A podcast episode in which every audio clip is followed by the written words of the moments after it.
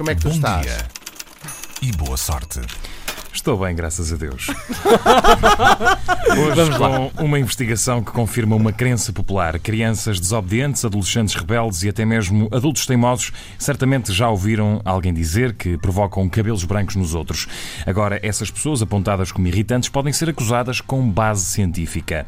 Cientistas do Centro de Pesquisa em Doenças Inflamatórias da Fundação de Amparo à Pesquisa do Estado de São Paulo, em parceria com investigadores da Universidade de Harvard, revelaram ontem que o processo de despigmentação capilar pode ocorrer de maneira acelerada em pessoas sob condições de stress ou pessoas que tenham passado por um grande trauma.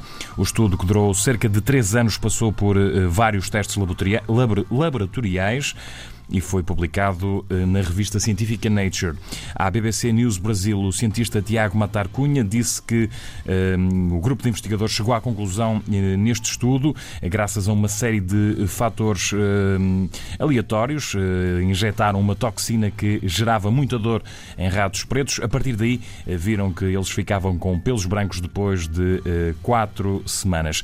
Os investigadores identificaram que o sistema nervoso simpático tem uma ligação muito próxima com o stress, responsável por controlar as, as respostas do organismo em situações de perigo, no meio de uma onda de adrenalina e cortisol. Eh, Ele faz com que o coração bata mais rápido, a pressão arterial suba e a respiração acelere, e assim como as pupilas também começam a dilatar. Tudo isso para que o corpo se prepare para o mais rápido possível para uma luta ou uma fuga. A partir daí, os investigadores eh, passaram a tentar identificar possíveis formas de eh, bloquear eh, isso.